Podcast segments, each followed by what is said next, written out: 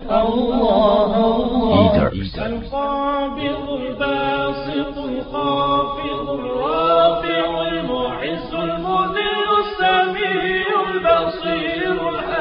listening to Idaris.com. Alhamdulillah, nahmaduhu wa nasta'inuhu wa nastaghfiruhu wa nu'minu bihi wa natawakkalu alayhi wa na'udhu billahi min shururi anfusina wa min sayyiati a'malina man yahdihillahu fala mudilla lahu wa man yudlilhu fala hadiya lahu wa nashhadu an la ilaha illallah wahdahu la sharika lahu wa nashhadu anna sayyidana wa nabiyyana wa maulana Muhammadan abduhu wa rasuluhu.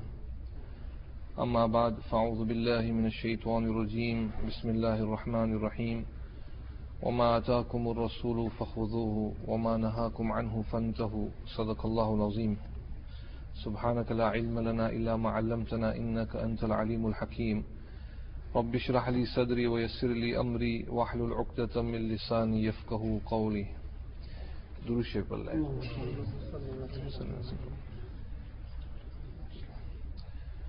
Respected brothers, respected elders, mothers and sisters listening at home, in our last session of Dars-e-Hadith, I spoke on how Sayyidina Uthman bin Affan radiyallahu ta'ala an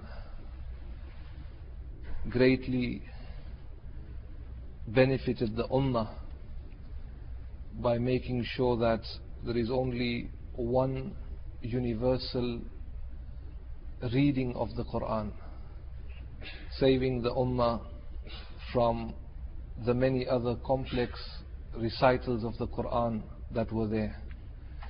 This was great khidmah, service taken from Uthman bin Affan radiyallahu ta'ala an.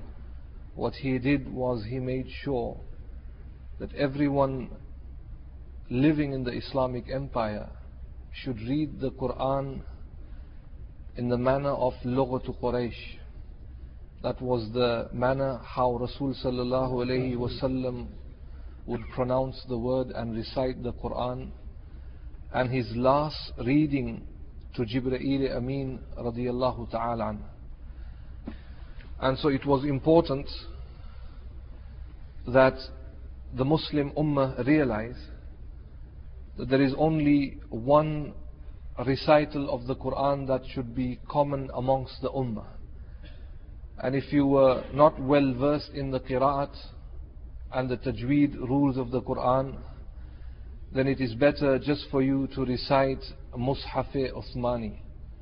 And alhamdulillah, until today, Allah subhanahu wa ta'ala has blessed this Ummah that wherever you are, generally the Imam that stands in front of the mihrab will recite the Quran in accordance to the Qiraat that has been transcribed by Hazrat Uthman radiyallahu ta'ala an, and what we have in front of us, which is known as Mushafi Uthmani. This was the khidmat taken from Sayyidina Uthman radiyallahu ta'ala an. At the same time, we need to also remember that he did not shut the door of the other recitals, the other qira'at that were prevalent in the time of Rasulullah sallallahu alaihi wasallam. Going back 2 weeks, we need to remember that the Quran was revealed to Nabi Kareem sallallahu alaihi wasallam upon 7 letters, ala sab'ati ahrufin. So there were different recitals of the Quran, and this was only to facilitate and accommodate the Arabs and the different tribes that were there. Some words were more prevalent and some of them would speak one particular word in a different way. So their pronunciation, the accent was slightly different. And so again, this was the miracle, the mu'jiza of the Quran, the kalam of Allah subhanahu wa ta'ala, that each of the tribes could easily recite the Quran in their own manner, in their own accent of recitation. And so when later on a lot of the non-Arabs, those who were not well versed in the Arabic language, when they embraced Islam, it was getting very, very difficult. And so Uthman radiyallahu ta'ala an said that everybody must read in accordance to the Lughat Quraysh. This was the khidmah. With that, just to add on, my respected brothers, we need to understand that the ummah is safe if we follow one fiqh. The ummah is safe if we follow one fiqh. Like how Sayyidina Uthman bin Affan radiyallahu ta'ala and saved the ummah from confusion. There were other recitals also. And one could read Maliki Yawmiddin, and all the different ayats that I read in the last session, brothers recall that. Huh? All the different verses and the changes that are there. There was a fear that if everybody started reciting the Qur'an, one would say that my method of reading is better than yours. And unfortunately this is what is happening today. That if we pray Salah in accordance to lifting up your hands, Raf'a Yadayn, and then you will find one particular group of saying that, oh, see what we are doing is in the Hadith. And so are you saying that Imam Abu Hanifa did not know Hadith? Are you implying that Imam Abu Hanifa did not know Hadith? That his students are the narrators of Imam Bukhari rahmatullah alayh. That he did not know Hadith?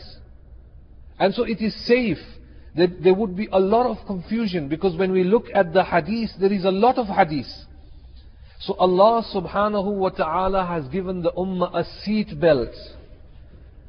That in case, if you're not wearing a seat belt, it would be difficult.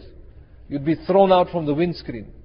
So it is safe for you just to follow one particular fiqh. Alhamdulillah, Imam Abu Hanifa, right over there. Imam Ahmed bin Hanbal, right over there.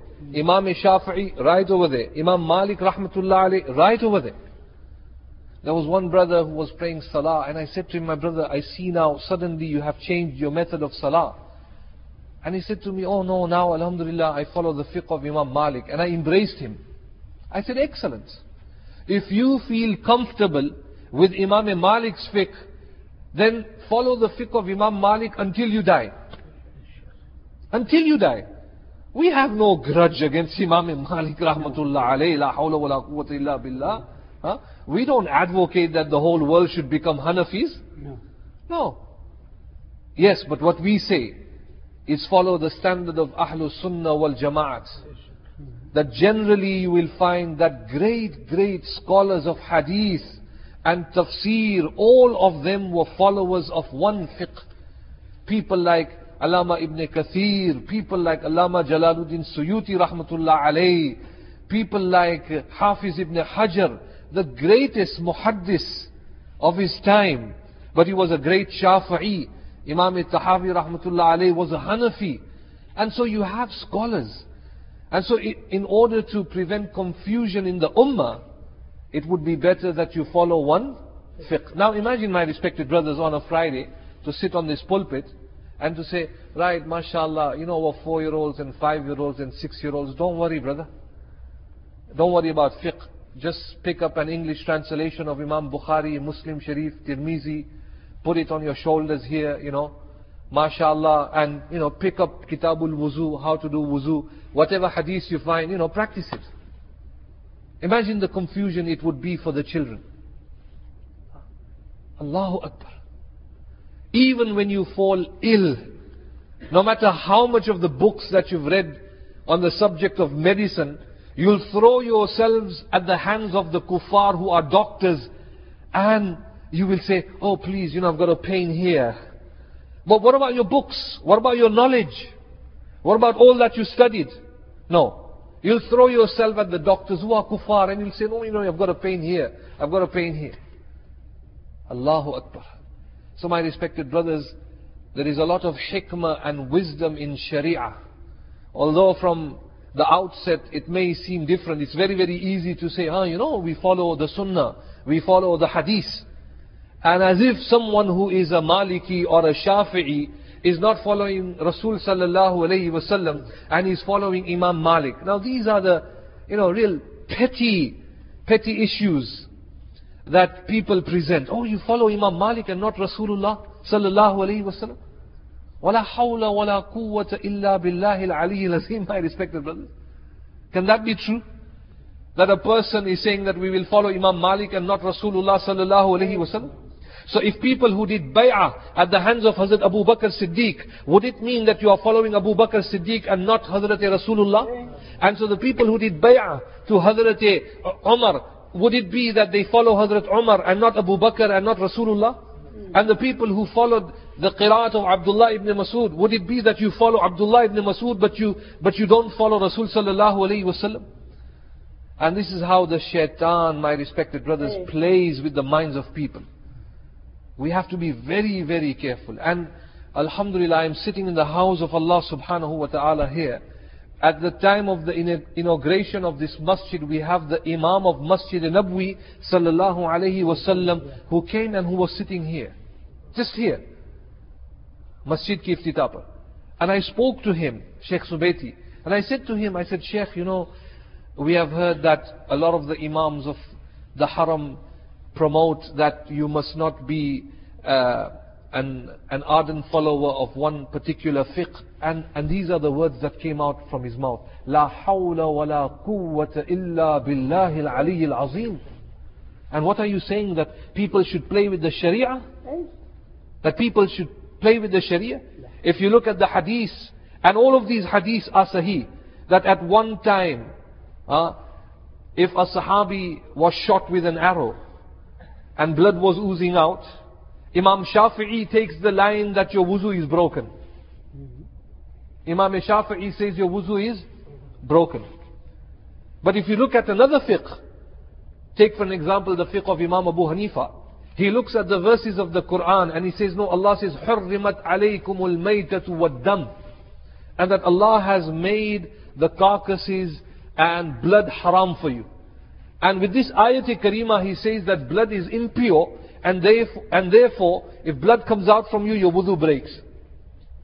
So what would happen in a scenario, in a case when a person is praying salah, who does not follow one particular fiqh, and there's a long queue for wudu.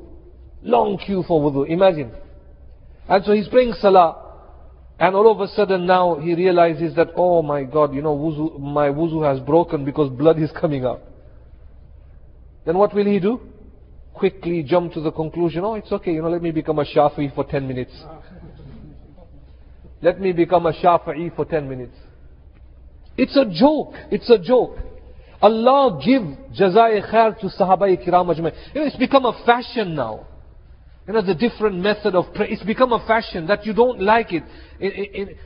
People would like, the olden cars were quite low and you could easily, comfortably sit in it. Now you want something that's high, and you want something even higher and higher. This is your nafs. If you want to become a mujtahid, then study. Study, my friend, study. Study and become a great mujtahid. And in fact, ulama have mentioned today the doors of ijtihad have been closed. And it is safe for you just to become a follower of one fiqh. And therefore, mashallah, looking at what Hazrat Uthman radiallahu ta'ala an did, Allah gives jazai khair to the companions.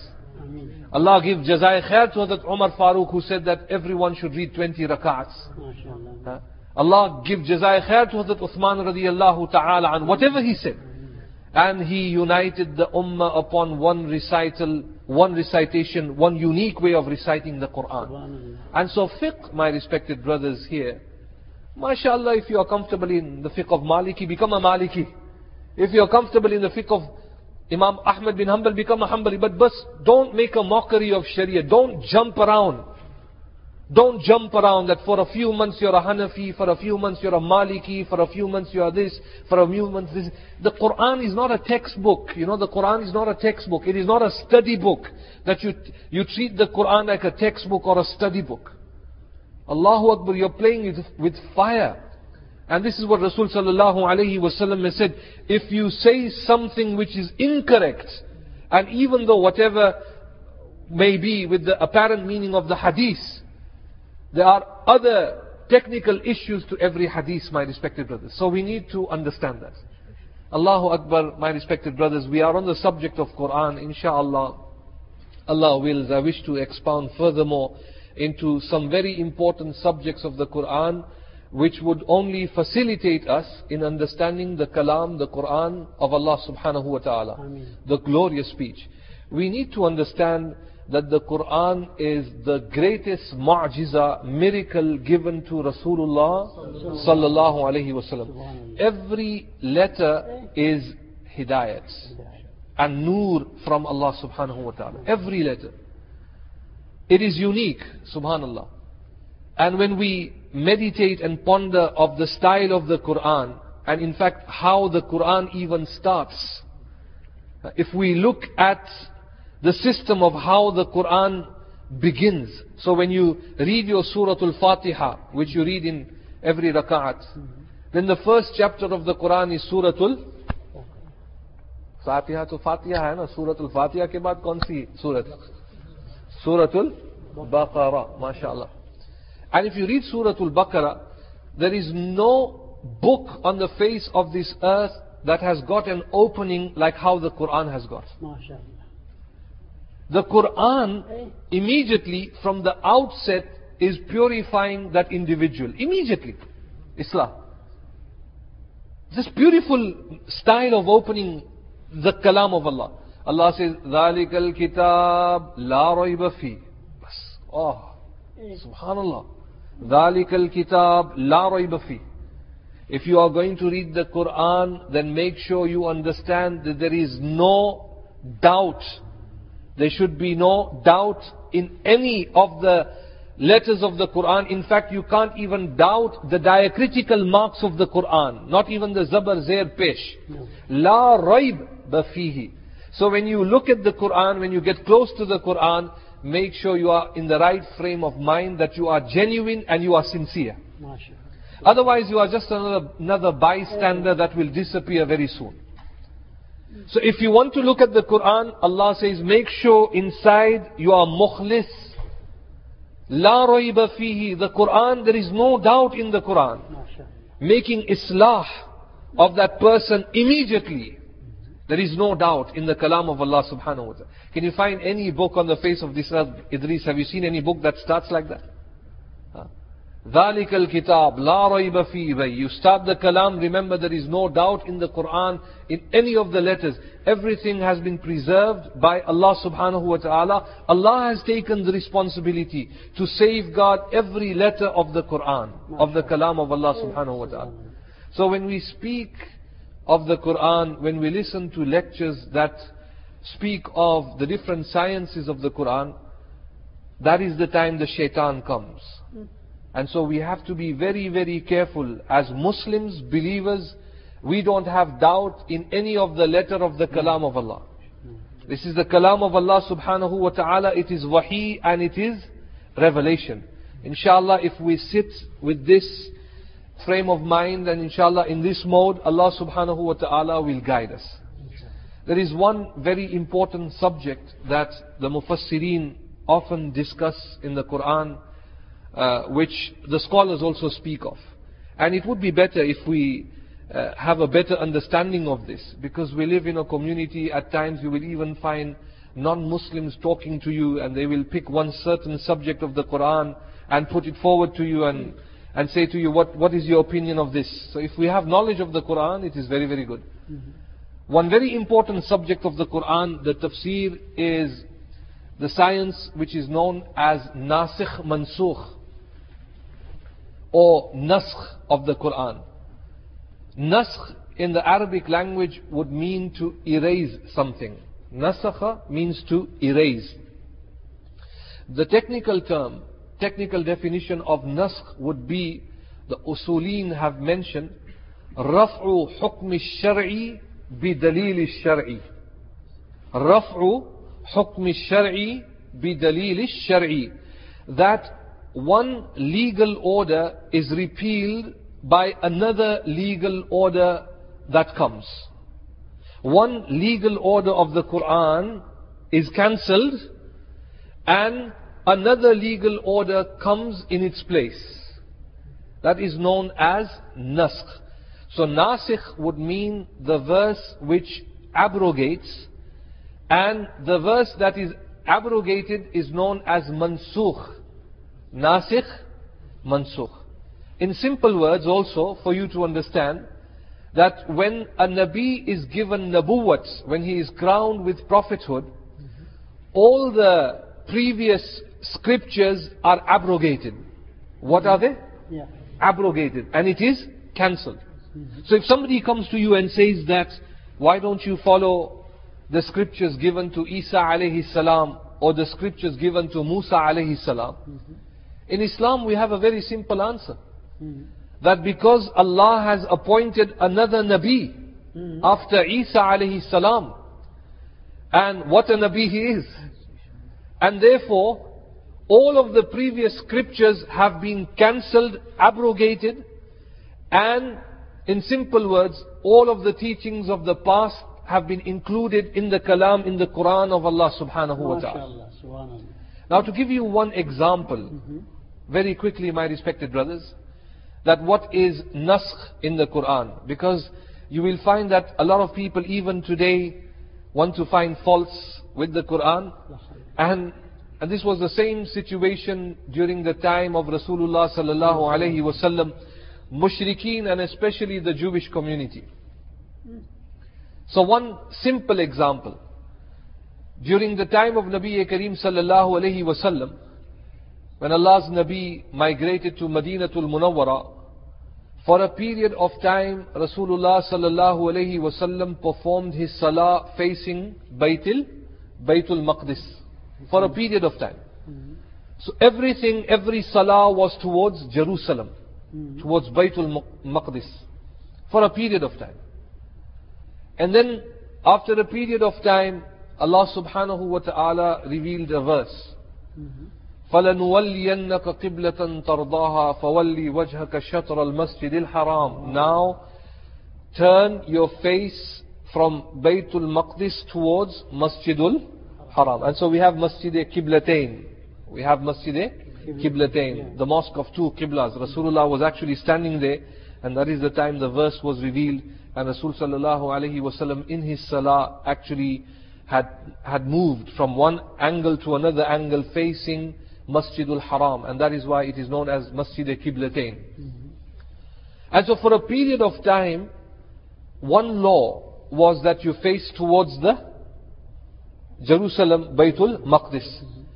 And then the verse that abrogates the former, the first legal order of Allah, is the second verse that came, that now you must change and turn your face to Masjidul Haram. So this is something that is accepted by the Mufassireen.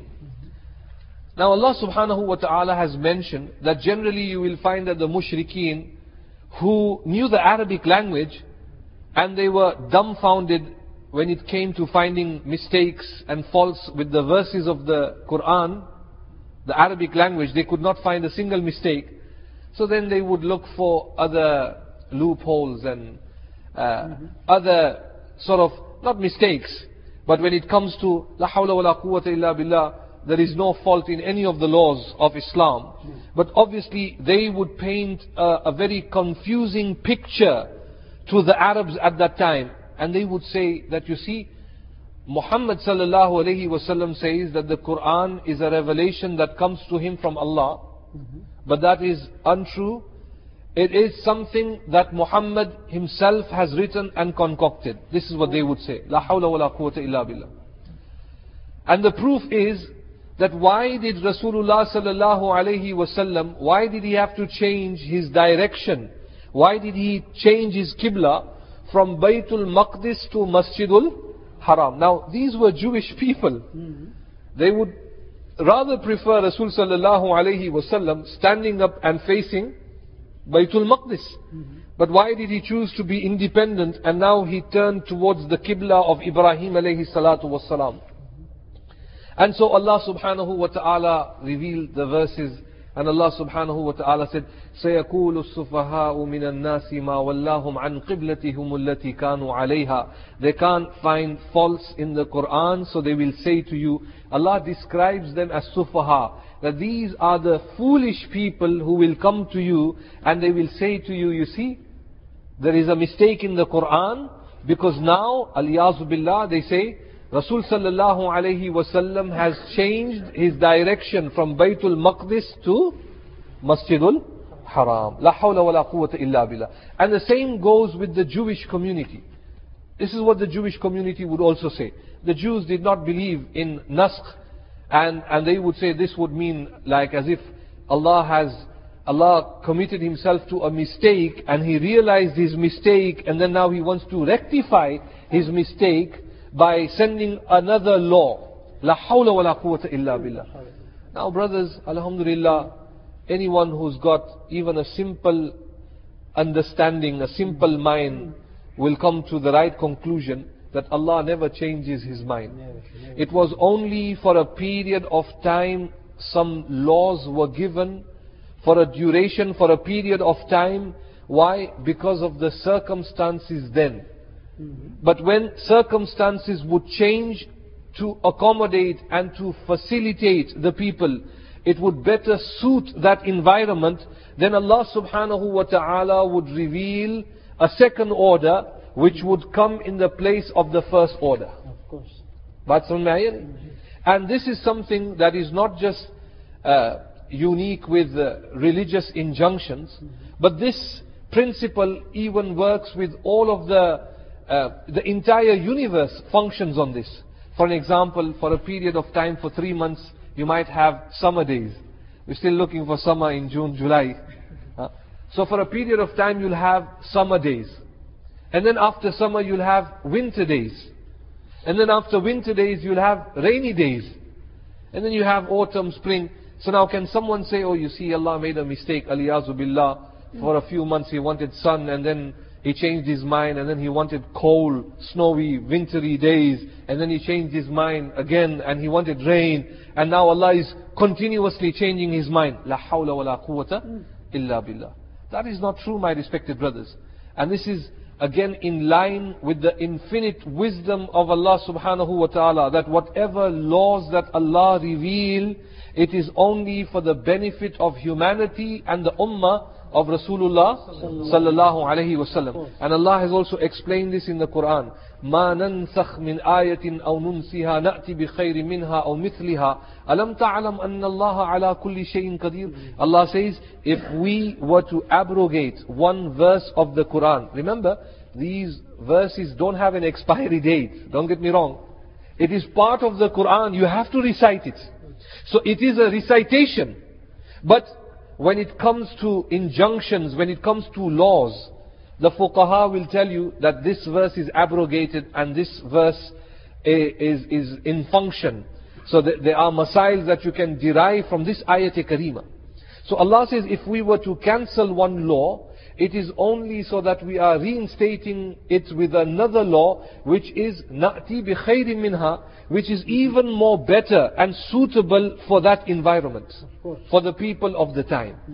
And Allah says in another verse very clearly, وَإِذَا بَدَّلْنَا آيَةً مَكَانَ آيَةً. When we change one verse to another verse, وَإِذَا بَدَّلْنَا آيَةً مَكَانَ آيَةً وَاللَّهُ أَعْلَمُ بِمَا يُنَزِّلُ. Allah is saying, I know what I have revealed. قَالُوا إِنَّمَا أَنْتَ مُفْتَرٌ. They would say to Rasul Sallallahu Alaihi Wasallam that, you see, because you have changed one legal order to another order, that means that you have actually fabricated the verses, it is your doing. قُلْ إِنَّمَا أَنْتَ مُفْتَرٌ. Allah says, بَلْ أَكْثَرُهُمْ لَا يَعْلَمُونَ. Majority of the people have no understanding. Now going back quickly to Naskh, my respected brothers, we need to realize that this system of Naskh was also in application for the previous ummahs, for the previous ummah. For an example, in the Sharia of Yaqub alayhi salam, one man could have two wives. One man could have two wives. But don't just have one, huh? The difference is, in the Sharia of Yaqub alayhi salam, one man could have two wives, and for both of them to be blood sisters. This was the Sharia of Yaqub alayhi salam. So in the Sharia of Yaqub alayhi salam, a man could marry two sisters, and they would come in his nikah. In fact, ulama have mentioned Yaqub alayhi salam himself married two sisters, Hazrat Rahil and Liyah. Hazrat Rahil and Liyah. A lot of people say, oh, Liyah is a nice name, can we keep this name? Don't keep Liyah, keep Khadija, Fatima, Zainab, MashaAllah. These are the names you want to keep. Don't go hundreds of years back. Follow the Sharia of Rasulullah Sallallahu Alaihi Wasallam. And that is the weakness of Iman. Anything that even resembles in, even in sound to the kuffaric names, will say, okay, this name is nice. And so Adam will become Adam. Adam will become Adam. A lot of times you'll feel that, even Muslims, when somebody was to ask them, what's your name? Adam. And everybody, what Adam? Who are you trying to please? Say Adam. My name is Adam. But what's your name? Sarah. Sarah. Like an English name. Sarah. But your name is not Sarah. Your name is Sarah. Be a Muslim, bhai. Be a Muslim. Be proud of what you are. Why do you want to spoil your name for? So be Sarah, be Adam, mashallah, be Muhammad, be Ibrahim. My name's Yusuf, you can call me Joseph also. Why your name is Yusuf? Don't call yourself Joseph. Solomon. Solomon becomes Solomon.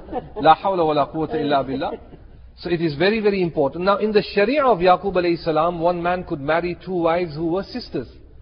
But then when the Shariat of Musa alayhi salam came, that law was abrogated, and now one could not marry two sisters in the nikah.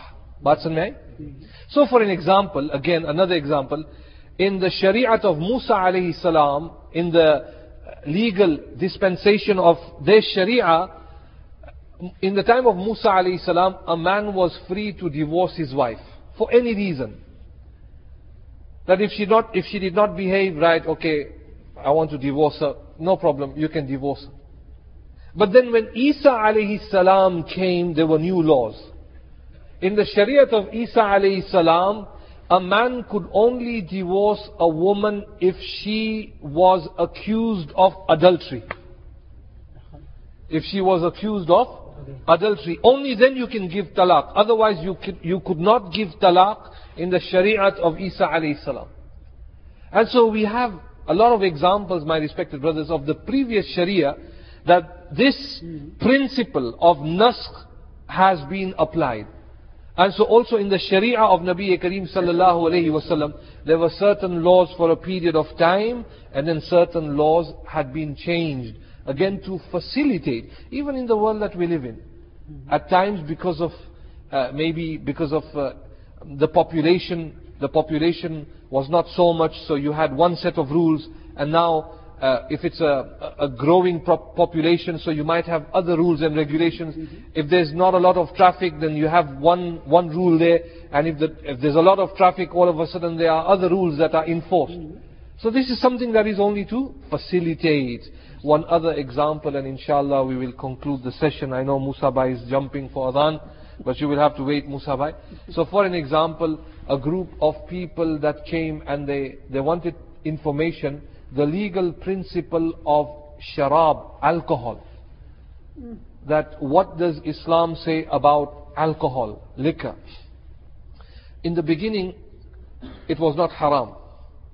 We need to understand that during the time of Rasul Sallallahu Alaihi Wasallam, the Arabs were people who would drink a lot of alcohol. In fact, they were addicted to alcohol. Maybe for us to understand, I'd probably use this word, that in Makkah, during the time of Rasulullah Sallallahu Alaihi Wasallam, there were many pubs. Pubs would mean that a place where you could drink and everybody would gather. And it was a lot of business also. So alcohol was something that the Arabs would drink a lot. A lot. And so they came to Rasul Sallallahu Alaihi Wasallam and they said to him, Yas'alunaka anil khamri wal maisir.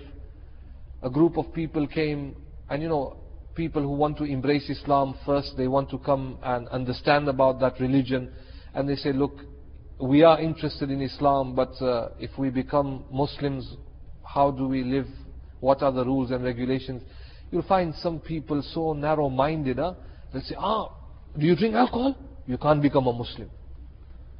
Do you eat pork? You can't become a Muslim. First stop eating pork and stop drinking alcohol, then become a Muslim. Now, la hawla wa la quwwata illa billah. Is this the way you give dawah? And some even go, you'll have to become circumcised also, huh? And the man runs away now. That, oh my God, at this age when I'm 65, to be circumcised, what would happen of me? And so we need to invite people with wisdom. Say to the people, oh my sister, don't worry about scarf and hijab. Don't worry, whatever you are. First come and take the ownership of the key of Jannah. At least become a Muslim. At least accept that there is no God but Allah and that Muhammad is His final messenger. Sallallahu Alaihi Wasallam. That is the first stage. And then slowly, inshallah, if you have embraced Islam, the barakat of the kalima, Allah will slowly allow you to change. Of course. Slowly allow you. So we have to work with wisdom. And so a group of people came and they said, we want to become Muslims. Look at the beauty of Islam. How Islam looks for the cure and how Islam treats that evil that is there. Now imagine if Islam was to say from the very beginning that haram, and for the people who were addicted to liquor, drinking alcohol, it might even have an adverse effect on them. It would even harm them. And so very slowly, beautiful Quran, Allah says, قُلْ فِيهِمَا إِثْمٌ قُلْ فِيهِمَا إِثْمٌ. And say to them that, you know, generally that in alcohol there is a lot of harm to the body. So it is not good for your health. It is not good for your health. Yes, you might find that there is some benefit. There is some benefit. But the evil is greater than the benefit in alcohol. So now the Quran is slowly changing the mindset. قُلْ فِيهِمَا إِثْمٌ كَبِيرٌ وَمَنَافِعُ لِلنَّاسِ وَإِثْمُهُمَا أَكْبَرُ مِنْ نَفْعِهِمَا. That it is not good for your health, and it could even give you death. It could even give you death. And this is what happens. Drugs, cigarettes. Cigarette ke packet mein to wahan likha hai that it gives you cancer. And even alcohol. According to a lot of our Arab scholars, they even give fatwa that cigarette is haram. Completely haram. So in fact, if you go to Saudi Arabia and if you smoke, and you will find scholars who say, La hawla wa la quwwata illa billah, they actually say this is haram. They are not lenient. They say this is haram. Smoking is haram. Totally haram. It is an evil habit. Because Allah says that this will damage your health. And so it's not haram again. Now slowly, the Quran. They were Muslims, but they were still drinking slowly. And Allah is treating this evil trait, this evil habit in them slowly. And then Allah subhanahu wa ta'ala revealed the second verse, giving them the second dose, step by step. And Allah says, Ya ayyuhalladhina amanu la taqrabu salata wa antum sukara. Don't perform your salah if you are in the state of being completely drunk. Now, it was difficult for them because namaz they have to pray how many times? 5 times a day. And so they have to be very, very careful. What is your time of drinking alcohol? Now look how Quran is setting the timetable for them. You want to drink alcohol, be very careful. Perhaps the only longest duration of time they had was from Fajr to Zuhr. Zuhr and then Asr. Asr and then Maghrib. Maghrib and then Isha. When do we drink? So now the Quran is training the people. So now already people understood that the desire of Islam is not to come close to gambling and not to drink alcohol. And then that verse which works as an abrogator, which abrogated the previous laws in which you were allowed to drink until the day of Qiyamah. Now the laws have been changed and that gambling and drinking alcohol is completely haram. And Allah subhanahu wa ta'ala says, إِنَّمَا الْخَمْرُ وَالْمَيْسِرُ وَالْأَنْسَابُ وَالْأَزْلَامُ رِجْسٌ مِّنْ عَمَلِ الشَّيْطَانِ فَاجْتَنِبُوهُ. And this ayat kareema, فَاجْتَنِبُوهُ, says, abstain from it. And Allah says that alcohol and all of these evils that are there, gambling, all of these are the handiworks of shaitan. It is evil. فَاجْتَنِبُوهُ. So now it is haram on you, completely abstain from it.